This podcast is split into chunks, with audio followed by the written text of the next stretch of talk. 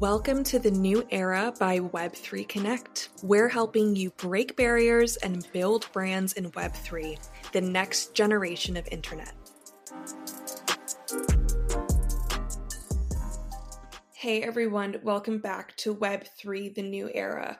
We have a special two part episode for you all where we are interviewing Ronin, one of the founders of Psychopomp Comics an up and coming comic studio that is building a bridge between the existing in real life comic industry with NFT collecting.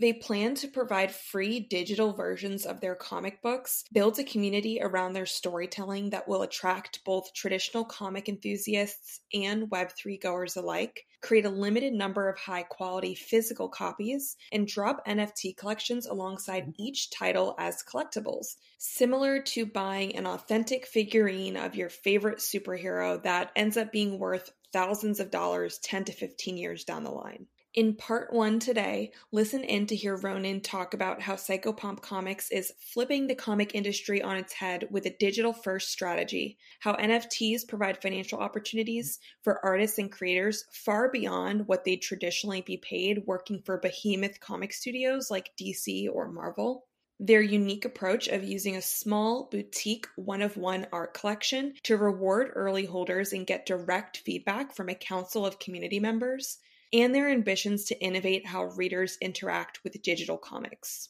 If you'd like to hear the second half of Ronin's interview alongside some internal reflections and conversation among Noland and myself, then you'll have to stick around for part two, dropping next week. But with that, let's get into part one of this interview.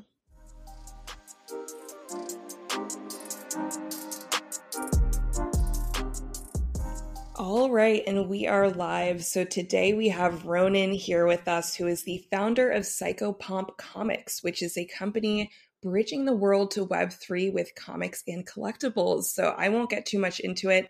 I will pass it over to you, Ronin, to introduce yourself a bit. Thank you so much, Aurora. Yes, I am uh, Ronin at Ronin Rosewater.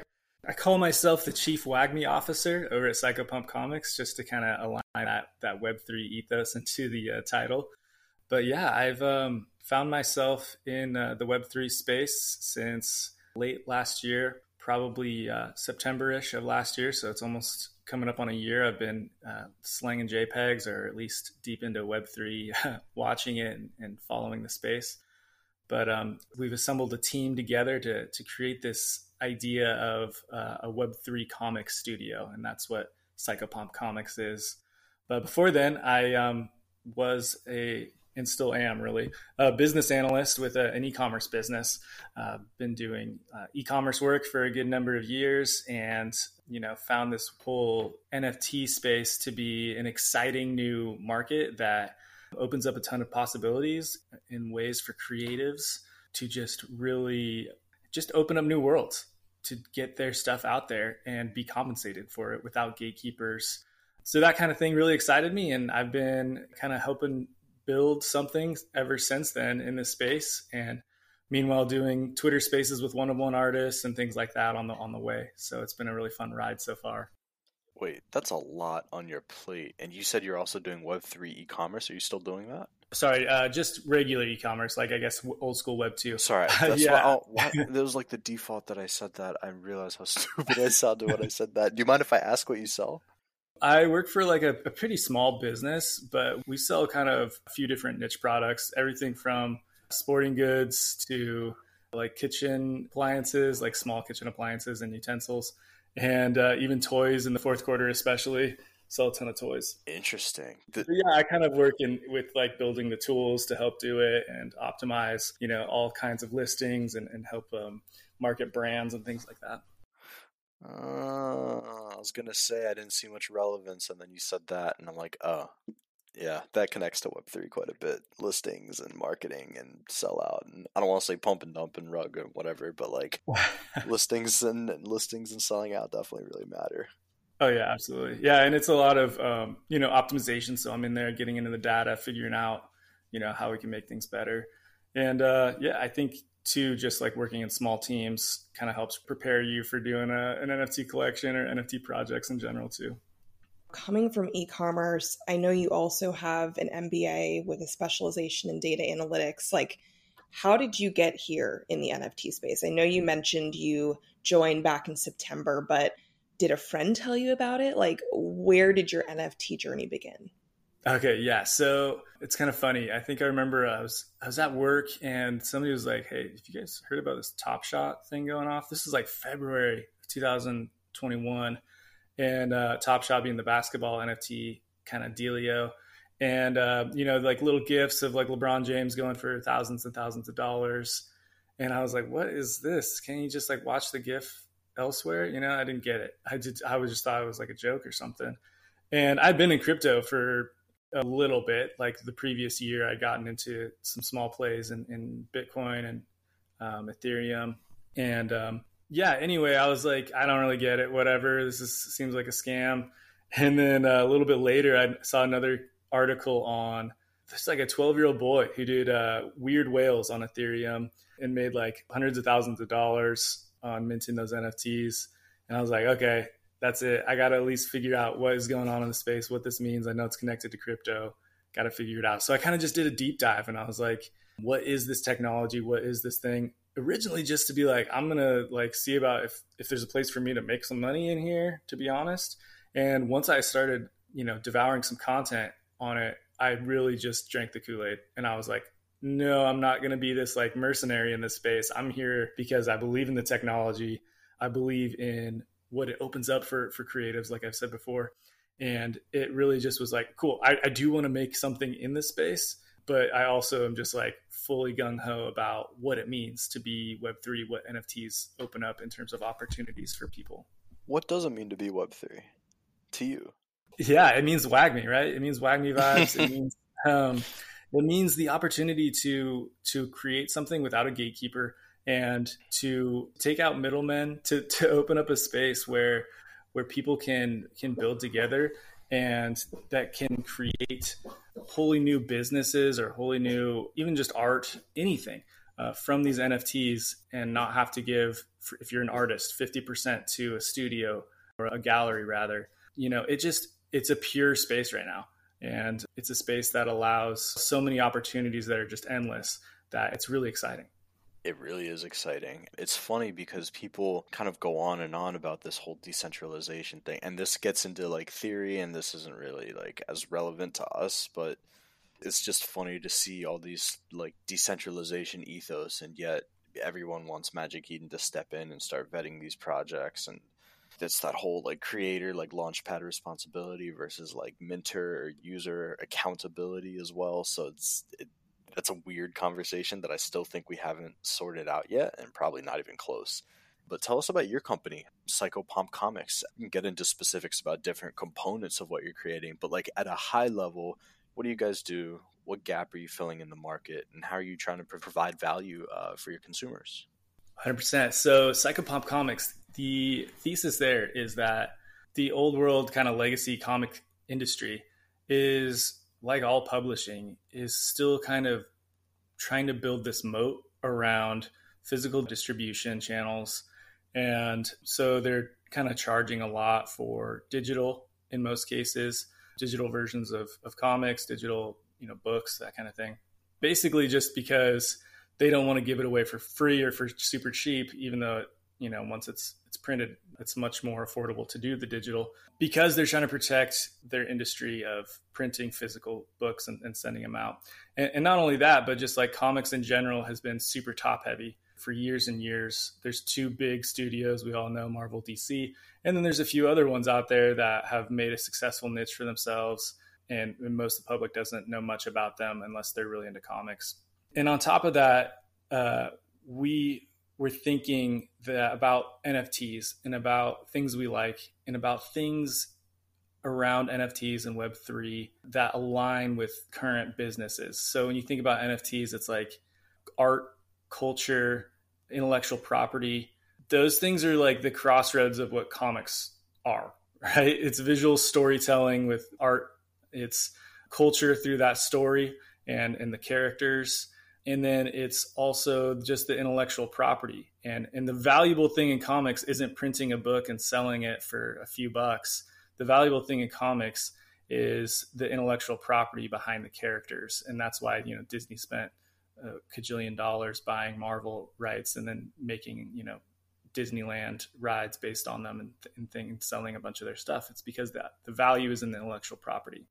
And so we thought, well, if it's cheap to distribute digitally, and we're probably not going to go out and compete on printing a few dollar comic issues, what we're going to do is we're going to do free digital comics of um, professional style comics that we're, that we're making in house with an actual novelist writing the stories and a really great artist doing our first comic, at least, that um, has done work for HBO Max and Adult Swim and things like that. So the idea was uh, we'll, we'll do these digital comics, we'll make them free, and we'll try to harness all the value in the IP in the NFTs and go out and get that story in front of as many eyeballs as possible. We'll find other ways to uh, to get some streams of revenue in as well. But the digital comic will be free on our website on our custom e-reader that we're we're building. And meanwhile, the people that buy into our NFT collection, our generative collection that we'll do, it's like what we're hoping it is is Game of Thrones did like a collection of White Walkers, right? Before season 1 started. That's kind of like what we hope this ends up being is we get that IP in as many mediums as possible and it just grows the value for the people that held early who believed early in psychopomp comics and that's where the WAGMI vibes come, comes in right they're going to gain value where we gain value something you mentioned at the very beginning there kind of stuck with me you talked about the comic industry wanting to kind of preserve their business of physically printing and there is an aspect of that that is very much ingrained in like culture, right? You don't want to get rid of physicals because it's history. So when you're creating and you're dropping these titles of NFTs and collectibles and you're giving people access to comics digitally, it kind of reminded me of like I don't know if you know that book. I had to read it in in high school, Fahrenheit 451, where like books are outlawed and the government was uh, essentially burning any books that were found. And it just reminded me of that kind of dystopian type concept of, you know, we are very much in a digital space and we're only moving more deeply into that. So at what point will really all reading material become digital? And is that something that we should try to preserve?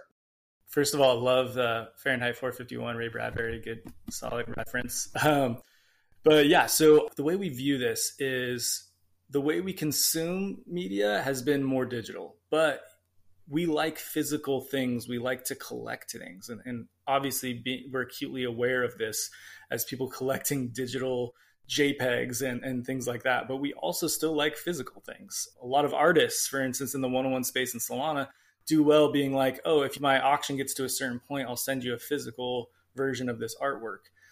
So, like, the, I'm not saying, you know, I don't, I don't think many of us at this point think that physical is just like gone. So, what we're going to do is we think that the digital space is where people are going to consume a lot of their comics. They're going to run through a ton of comics and read a bunch of stories. The ones they fall in love with, they're going to go and collect a physical version of that and put it on their bookshelf. And that physical version better be pretty. It better be something that you you know show your friends. You want to put it on your coffee table, that kind of thing. So once we've done our first title, for instance, will be five issues of around 25 ish pages, uh, comic books. We put all those together and we have a 125 page graphic novel and then we print that in a very high quality almost like it's a piece of art. It's an artifact. And we sell that itself as a, at a slightly higher price point than you know what you would see for your basic kind of cheap you know trade or paperback or anything like that because it is a physical collectible that that people are going to want. So we're trying to get out of that intermediate marketplace that old kind of legacy place of having these mass produced paper pieces that we're not going to again compete on price? And do you take a chance on some random you know comic book company? Or do you go with like your regular marvel dc dark horse comics for the same price point? So that's kind of um, the way we're viewing this is is we are going to still print. We're just going to print it at the end of our five issue initial run and make a really nice copy and charge a little bit more for it because it is a is an artifact, a collectible, and a piece of art. I love that approach. I'm curious, could you talk a little bit more about the origin story? How did you come up with uh, Psychopomp Comics and kind of get everything started? How did you realize that there is kind of a need for more storytelling and IP? I don't know how much is going on within the ETH space, but I certainly don't see it that much in the Solana ecosystem. Yeah, so initially what happened was, you know, it kind of came up with like some weird idea to do super basic, like like robots as an NFT collection and, and trying to think of like ways we could have fun and, and just do something cool. And it quickly like our discussions evolved into comics right away. You know, a few of us on the team are I wouldn't say fanatical comics consumers, but have always had an acute appreciation for comics and um, in the in the medium, and it became like, well, you know, let's look at this as a way that we could try to first of all bridge people over to web web 3 and that has to be first and foremost a cultural kind of on ramp. And that's what we've seen in, with NFTs in general. How many people came to crypto in some way or another because of something they saw in NFTs, whether it was an opportunity to sell their own art or whether it was, you know, they saw some kind of like Bored Ape type collection to be like a card collecting thing that they did when they were in high school or something like that. And they thought that it was cool so that like cultural on ramp to us was like really significant in terms of comics being a way to to reach people. And I don't remember exactly where the idea came up with that exact thing, but once we did, once we came up with this, it just started like catching a lot of momentum in our in our brainstorming sessions, and we're just like, and we could do this and think about all the ways we can utilize the art in the comic books and, and you know the ways we can do variant covers and drop it to our, our holders and, and, the ideas just started spilling out and so we knew um, we were on the right track. But in terms of like psychopomp itself the creation of that was or the naming of it i should say the idea of of all that kind of branding we thought of uh, we you know did some heavy like what's a cool name like Wikipedia type deep dives of, of like random thoughts and names. And somewhere along the line, we came up with Psychopomp. So a Psychopomp is a, a soul guide, if you will, to the underworld or to another realm. And a Psychopomp is just the idea that exists across all kinds of cultures. So there's always some, uh, you know, ferryman taking you to the underworld, if you will and we thought it sounded pretty cool. And we also thought of it as a metaphor.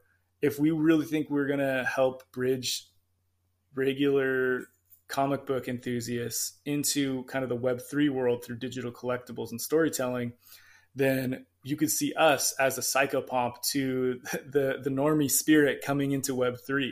So there was that angle. And then there was also the angle of just psychopomp in a way that we are leading you into these new worlds through storytelling in general.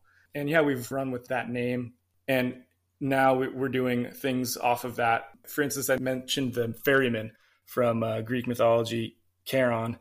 We're doing like art collections based on some of those cultural references to psychopomps, or like the Grim Reaper, for instance, is a psychopomp. So yeah, it, it has a ton you can do with it. It's fun. Wait, have you seen uh, uh Endgame? I, I actually have not. you haven't? I have not.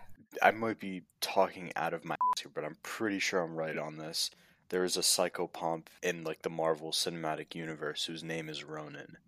So I just thought it was really funny that your name was Ronin. Yeah, I don't think you've seen it though. That's too funny. Yeah, there is a Ronan with an A. Oh, yeah, Ronan with an A. okay.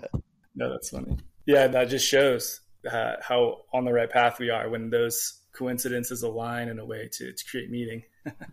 Based off of the first 20 minutes of this conversation, it's very clear how passionate you are about this idea and about just comics and bridging that sort of the, the, two worlds of Web 2 and Web 3. And one of the things I think about often is the project teams behind the scenes, right? Who are they? What mm. have they done in their past? What kind of makes them qualified, right, for people to be throwing potentially millions, you know, sometimes hundreds of thousands of dollars at them because they have this great idea and they want to execute this idea.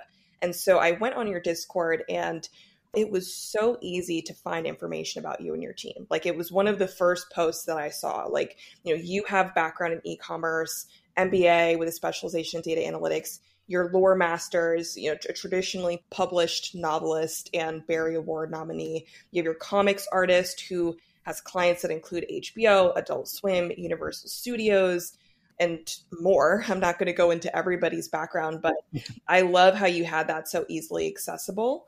I'm curious how you all sort of found each other. Like, I think you maybe have like five to seven like core people on your team right now. How many of those people did you know in real life versus people you kind of pulled in from meeting them in the Web3 space? So, serendipitously, four of us know each other in real life. Have either worked with each other or um, have been friends or yeah just know each other in real life from one way or another.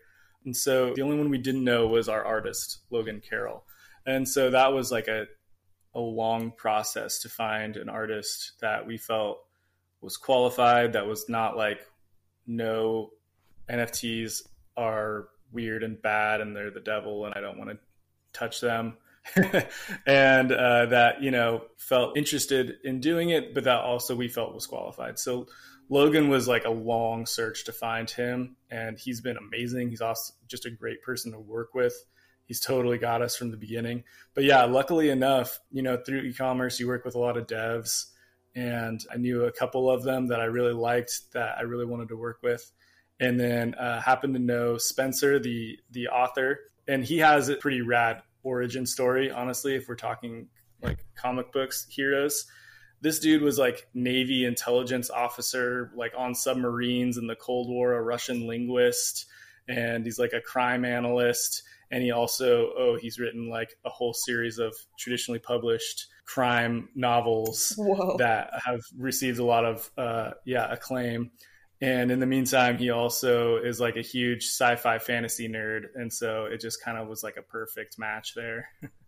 I'm curious, were you the one who rallied everybody together and stacked hands on NFTs? Or did anybody else on your current team, like, were they in the space already? Or were you kind of the one to pitch that idea? I brought both the devs into the space. Yeah, Spencer, he's been a, a crypto OG for a long time but I, you know, we've been talking about NFTs for a while and he was aware of them and, and you know, kind of knew about them, but I definitely drew him into, you know, a more active role in, in joining communities and things like that.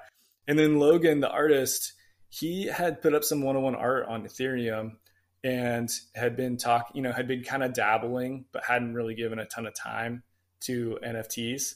But, um, you know, he was aware of it and, and was a little bit into it. And, since we've been doing this, he's like, I'm to do a one of one collection on Solana. He's like looking at other opportunities out there too, like, you know, all this kind of stuff. And, and we're going to hope to keep him on as a kind of long term, like, art director and, and, doing our collections and that kind of thing. So I, I definitely uh, led some of these guys over here into Solana NFTs. Um, but it did not take too much explaining or, or arm turning or anything like that. Everyone kind of got it right away and was like, "This is actually pretty pretty rad," which is fun because you know if you if you go talk to ten people about NFTs who don't know much about it or anything about it, probably nine of them, unless you're really good at like explaining it in a way that the average person's going to get it, probably nine of them are going to be like, okay, cool. I'm going to walk to the other side of the room now. And then maybe one of them is going to be like, okay, this is interesting. Let me tell me more. So it worked out really well. All these guys were were really into it from the get go. Well, it's interesting. I can kind of understand the public opinion of it, right? Where you don't really want NFTs because why are you token gating something that should be public? So, for example, my thinking around your comic book IP and NFT collection is like, I wonder if you can build a strong and tight knit community around just the storytelling and the IP. And like I said, maybe it's just me thing, um, but in every project that I've been in, usually when they write lore, I take no interest in it. And maybe that's because I'm not a lore centric person. Maybe because the NFT utility doesn't really revolve around the lore, but it's kind of an added thing and I know my experience is limited there, so I'm I'm totally open to learning more. But I'm I would like to be educated, I guess, on like the demand there for good storytelling and like what IP ownership can actually turn into. Yeah, absolutely. So, you know, I think where we've been at in NFTs has been, you know, you jump in one, you jump in a community, maybe you get pretty involved in that community. Sometimes there's lore, sometimes there's not. You know, certain people get way more into the lore than others, and that's fine. But it's mostly, you know, been a, a speculative thing and a good place to meet people and have community. But when we were devising our plan and our strategy and our idea, it was like cool. But the thing is, for me at least, when I join a community, I'm like pretty involved in it for a while. And then I'm like, oh, here's another shiny object of something cool. And then I jump out of it and I go to the next thing. Um, and maybe I hold on to my NFT or maybe I sell it because I need liquidity. And when you think about communities in the legacy world, you know, pre NFTs, right? What is a more natural place to have a community of people that connect than over strong storytelling and characters? So there have been communities online for ages over different comic book stories alone, let alone different comic studios. So our thought was something with way more longevity is going to be something that's a more natural community where people are there for, you know, floor price go up, sure. But a lot of those people maybe come in because they they read the comic first or they saw the characters and and fell in love with the idea first. And that is a much stronger way to build a long term community where people are connecting with each other over more identity kind of factors and traits than, you know, we both have a sombrero on our pixelated monkey or something like that. So that was part, again, part of our thesis here. Now, we're not token gating the story at all. We're trying to reach as many people as possible. So, like, you don't have to hold an NFT to read our story to be clear, and I'm not saying that's what you're saying, but that's completely reverse of how we're looking at this. We want to get this in front of eyeballs. We're going to take our story to, you know, every comic book blog and, and YouTuber and podcast, and we're going to take it to Comic Cons and we're going to try to tell normal people about it and say, hey, come read our stuff. Because the more people that read our stuff, the more opportunities come for things like streaming services for the story and more people that say, "Hey, I'm going to buy one of these NFTs and join this community because it's cool and I, you know, want a digital collectible of the story that I really like." And then you have another strong community member. So that's kind of our idea. And, and I do agree with you that there's a lot of strong lore based NFTs where I maybe dabble in the lore, but don't even get too deep in it. But our hope is being a comic studio first who happens to sell digital collectibles to help us monetize that makes our community more lore first or uh, storytelling first and floor price go up as like oh yeah that's also something we want. Um, so you know we do want to court those regular degens who are flipping nfts and everything like that as well. So we will be trying to pack as much value into the nfts as possible for instance through these variant covers that we will drop to holders, which we can get into at some point. But yeah, the lore idea is is that that's a much longer long term community builder than just some kind of short term utility or, or token that somebody gets and, and hoping that the floor price goes up. Yeah, and unfortunately, that's most of the market that you're going to be attracting simply because those are the biggest contributors of the NFT market currently, at least of like market participants. And you kind of touched on this, but I kind of just want to get like a holistic answer from you. So, why does an NFT have a place here? What's the unique value added that wouldn't be possible without the existing Web3 infrastructure? Yeah, first of all, again, as, as I mentioned, it's it's a way to harness the IP value. And so, think of any collectible and how you know, if you bought like a Funko figurine of of something that was limited early on, and it blew up as a huge story, like I don't know, Stranger Things or something, and that aspect of it is like the the very basic version of why NFTs kind of make sense to this comic studio play. But on top of that, there is that opportunity we have to use NFTs more through technical means to keep bringing value to people. And so one of those ways is anyone who holds one of our PFPs that will drop for our first title, will then be given variant covers from guest artists who are either Solana 101 artists or actual Marvel DC artists who will do kind of variant covers of each one of our issues. And then those variant covers, we will have a generative process to make it kind of quality uh, variable. Um, so basically, that just means there's a rarity scale to it, and it'll kind of mimic in real life collecting. In that, some of them will have, you know, like torn page on the cover, or some of them will have like a, a coffee mug ring on it, and then others will be mint condition and maybe signed special edition.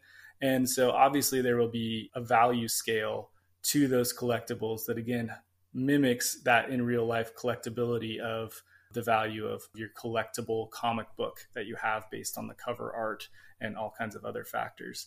And then on top of that, we will incorporate deflationary mechanisms to those collectible variant covers by by burning some from the floor.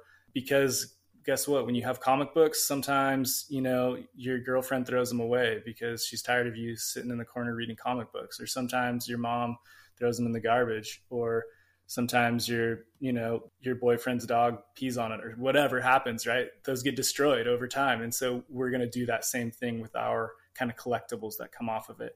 But there's so many opportunities with nfts so in real life events where those tokens you know gate your entrance to an event that's something we're definitely looking at doing in the future as we build communities yeah, I mean, the way you can get creative with that actual NFT collectible to use other use cases that um, that add value to it uh, is really endless, and we don't see ourselves like you know stopping coming up with creative ways to utilize that technology in the in the future. It's only going to change and evolve, and we're only going to come up with cooler stuff to use with it.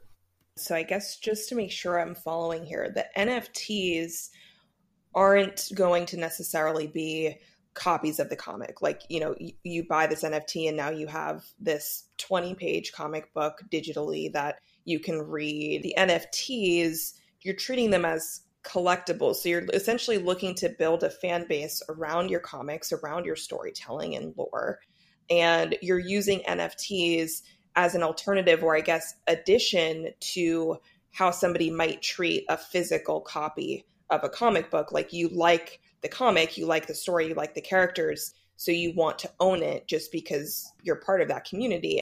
I guess what I'm trying to get at is that the NFT itself doesn't seem to have like a traditional aspect of utility tied to it. It's more of just I'm a fan and I want to collect it. Yes, in, in the short answer, there's like a dogfight outside. Sorry if that background noise is coming in here.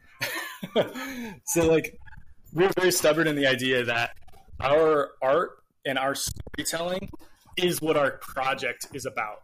So we may add things to like questing for a token and, and those kind of like experience driven types of utility that add to the the brand and the lore. But we are stubborn in the idea that like we're gonna give you a lot of art and a lot of cool stuff. And we're also gonna make our mint price super low, which we haven't necessarily stated yet. And that is going to be because we do want to attract all different people. You know, something that's selling for five sol, you're going to expect it to have a ton going on. And honestly, most of the utility we get from a lot of these collections is hype. we get hype and community, right? And then some of them actually are building something. We see our story and our art as the main things that we want to focus on and, and build a community around that but that's not meaning like you're only going to get like a PFP and, and have fun with that. There's so many ways that you can use the art from a comic book to provide value to those that purchased it for maybe something more like 30 bucks USD as opposed to something like, you know, $200. and that's a, an easier way to get somebody in from the street who doesn't know much about NFTs as well. And frankly, we don't feel like we need $2 million to start this company. So that was kind of all the reason why we felt like a low price point, a, approachable price point NFT collection made sense, but will still bring a ton of value to our holders. And on top of that, we hope to bring enough volume that the other reason that I forgot to mention why NFTs made sense in this is because of the royalty structure and how that can long term be, be passed along to our creatives. so sorry, I'm kind of pivoting this this answer because I wanted to get this in there. One of the things traditionally, historically, for comic books is that the people creating the comics tend to get screwed. You know, more recently, there's some that get royalties for sure, but they get royalties on something, you know, on the book selling, the, the unit sold, maybe some other features and factors. But in the artists that I've talked to from Marvel, one told me that they sold some covers on Ethereum and they actually made more on that than 10 years of royalties they made with Marvel. so yeah, right. So you're kidding. I know. But that's also ETH. Is that ETH Bull Run or something? It might have been, but still that's still insane. Insane, right? So those NFTs give us an opportunity to say, cool, this artist who's making our comic, we're going to pay you your normal comic book per page rate to create this comic. We're also going to pay you a percentage of the mint from when we actually sell our, our initial NFT collection. And then on top of that, we give you a full share of your of the royalties from secondary sales as well. And if things do well, and guess what? If that story gets like a Netflix deal or something like that, long run, right? Or one of our comic book titles gets a Netflix or Hulu or whatever option, then the IP is only going to go up in value, meaning that there's going to be more volume on those NFTs and that those artists are actually going to get more in royalties from those secondary sales where the IP is harnessed. So sorry, I went on a totally different tangent, but but an important tangent nonetheless because I feel like there's kind of a split opinion on this. I hear some people saying, you know, the NFT space is revolutionary for artists because it's disintegrating the idea of what a starving artist means by giving creators the opportunity to make money in perpetuity off of their creations. But then on the flip side, you're seeing artists in a lot of cases not be paid as much as they should when it comes to you know creating art for projects. Like either getting a super flat fee up front or very small percentage of royalties if that potentially not even a percentage of the mint. So you still see that population of people getting exploited i think in, in a lot of places in web3 although the underlying technology and just connection to ip does provide a lot of potential for them to thrive in the space. But I, I just really appreciate how you guys are treating this and you're kind of treating your artists like partners. Like, you know, they created the art. Without the art, you can't have a comic. And really, without the art, you can't have an NFT project at the end of the day. So they really should be getting as much benefit as, you know, the founders or other members of the team. So I love to see that that's a priority for you guys. Yeah, thanks so much. I mean, when we first started in terms of just like our team, we were like, well, none of this could be done without any one of us. So like, let's just do an even split type of deal. And when we got to artists, we were kind of like, well, you know, like maybe they're not putting as much risk out there. We're going to guarantee them some money. So like maybe we'll try to do something like a little bit upfront and then you get a big percentage of mint or whatever. But then it just kind of became like, this is just dumb. We don't need to bring in these like Web 2 ideas of these like certain roles being like worth less when in this particular instance, you know, especially the art for NFTs, you're not going to stop your scroll if there's some, you know, ugly looking JPEG there. You're only going to stop your scroll and, and give a about the project if the art at least speaks to you a little bit. Or you know potentially somebody tells you about a project with a really cool idea behind it and you go and you don't even necessarily look at the art.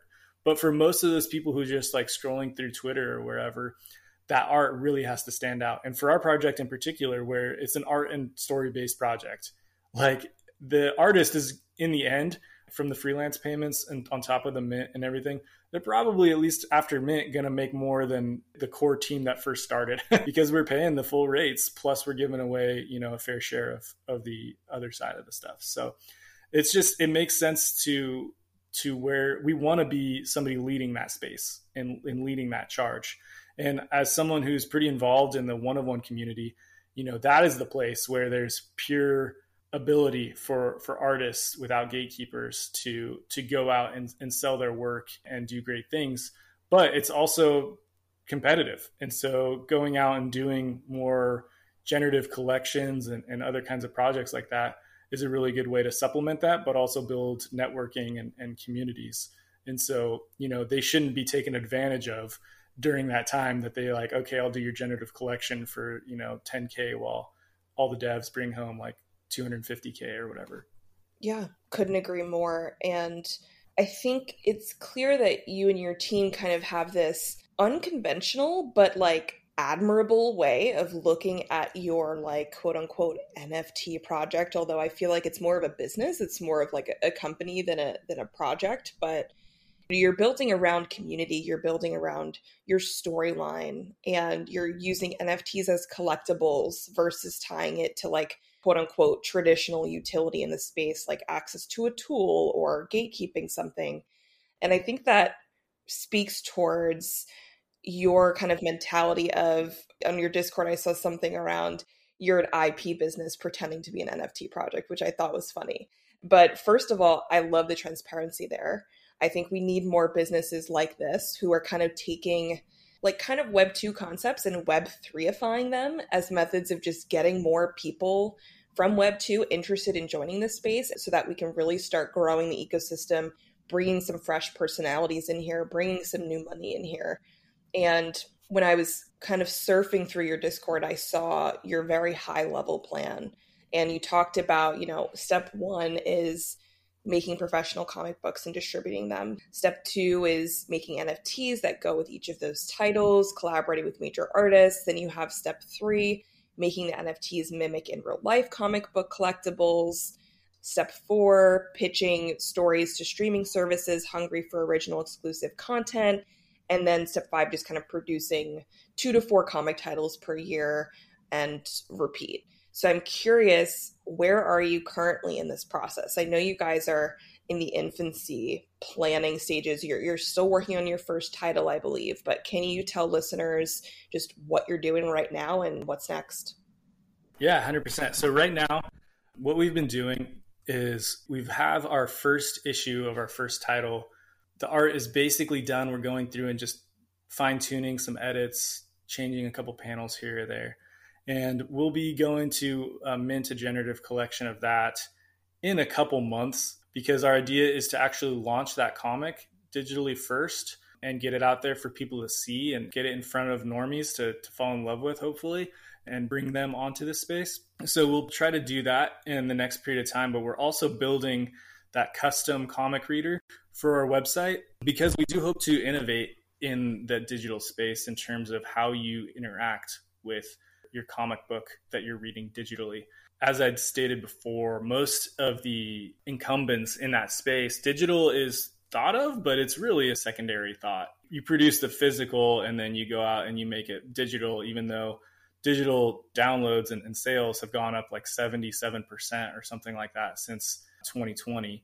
But again, they need to protect those distribution channels. So they build the comic for physical first. Well, we get the opportunity to say, well, we're going to build it for digital first, and we're going to try to innovate different ways where you're going to have more dynamic content in front of you and a more immersive way to enjoy your comic book. We're going to toy around with that and try to make it subtle at first and see where we can find a happy medium to provide panels that are maybe moving or some kind of audio experience. We'll kind of see where we go with that. So we're building that technology out right now. We had a big thought to just make this product first. We're not going to, you know, usually what people do if they're making a game or if they're going to make a comic book or whatever is to mint a collection and say, thanks for the cash. Now, in like a year and a half, maybe we'll produce a product for you. We wanted to go the opposite direction. Obviously, comics are a lot cheaper to produce than games, but they're not, you know, super cheap. they do take a lot of um, art and labor and then building the tools to be able to display them is going to take a lot of capital. And so while we're producing this first issue called Seed of Cain, we are also doing a one of one auction collection. And this auction collection has pretty cool utility. So once a week, we do these PFPs that are auctioned off called Vanth. And a Vanth was, again, a play on a psychopomp. It was an old, like, kind of Etruscan psychopomp character that's on tombstone art and things like that that would usher bodies to the to the afterlife. And so we created this thing with uh, another artist called James O'Reilly from Australia, who's a great, great artist, where we have these Vanth are these kind of like spirit animals, if you will, that linger around. And when people die, they usher their spirit to the afterlife. And those collections right now, we're about halfway through a collection of 77. People who do win an auction actually get free generative mints for life from Psychopomp Comics titles. So we were like, you guys believe in us first before anybody else.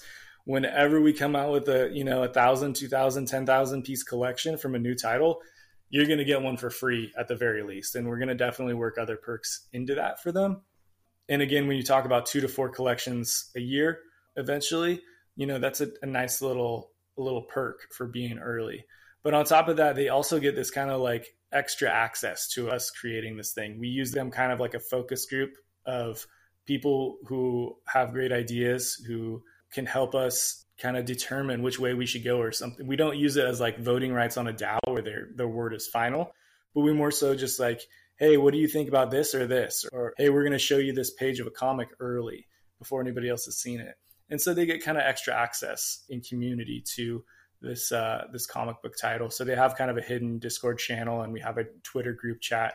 And it's pretty crazy the people that have joined that collection from the get go. It's been pretty popular with some amazing creators in the space between huge, huge one on one artists who have joined Vanth to major collection creators of other generative collections on Solana to just major, you know, collectors and people in the space. I mean, we've got like four Boogle members who run their own projects or whatever who are holding Vanth one of ones. So those are the kind of the two big things we're doing right now as we lead to you know expanding this this comics book studio that we see as kind of a boutique style of scaling these NFT communities. You know, we think of Psychopomp Comics as like the Yuga Labs to like what we're doing with like a combination of Yuga Labs and like Marvel Comics. Of course, in our own special way, we're not going to match be those brands. We're going to be ourselves. But in thinking of how Psychopomp Comics connects to Seed of Cain and how the Seed of Cain community and the Vanth community, that's kind of how we see things. Interesting. It sounds like there's a couple different moving pieces there. So can you just kind of clarify with one broad stroke for our listeners what is Seed of Cain, what is Vanth, what is Psychopomp Comics? Totally. So if Psychopomp Comics is Yuga Labs, only in the uh, analogy here, we're probably not going to be Yuga Labs immediately in any other form, but um, we're producing Vanth as a small community where the holders of uh, the one of one PFP art auctions basically just form this what we call the Vanth Council. And so Vanth is just this small community that is connected to Psychopomp Comics of, of collectors of these one of one PFPs of animals that are kind of cool and ethereal looking. And then Seed of Cain is our first title. So Seed of Cain is going to be a full comic book with five issues of 20 to 25 pages.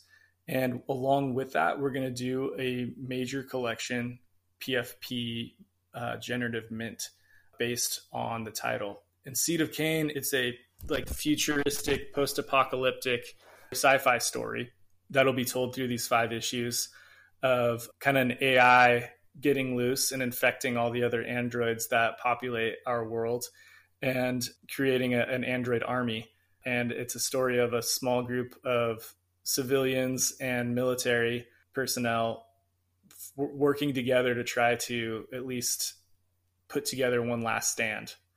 So that's all I'll say about the, the storyline. But um, Seed of Cain itself is it's going to be its own community, right? It's going to be a generative collection like any other generative collection where there's going to be a vibrant Discord community and there will be ongoing support for that community forever. We're going to always produce materials, whether it be art or coming up with new little like interactive storytelling ways to engage the community, or whether it be a second volume of issues that come out in the future to help bolster that community and that collection. That leads me to two questions, two curiosities that I have. One, so I'm thinking of in my head, and tell me if this is the wrong way to go about it, but I'm imagining like, okay, let's imagine Stranger Things was purely a comic book collection each season, it's its own volume, whatever. And like I don't know, there are NFTs associated with it, and I get the one that's about eleven. Well, how do you make generative art around your different characters while keeping it unique? And then I also wonder if the market value of some of those characters will change directly on the story. So what now that I'm thinking and talking this through, I'm wondering like, okay, how does the Vanth connect into this? Like, do they decide how the story moves? And if so, I would wonder if they could just market manipulate and say, make this character OP as hell, and I'm gonna stack my bags with that character and get very rich.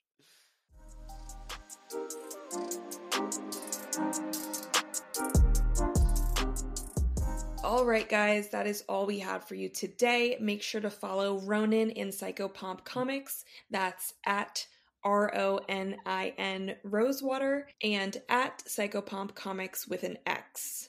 Don't forget to come back next week for part two.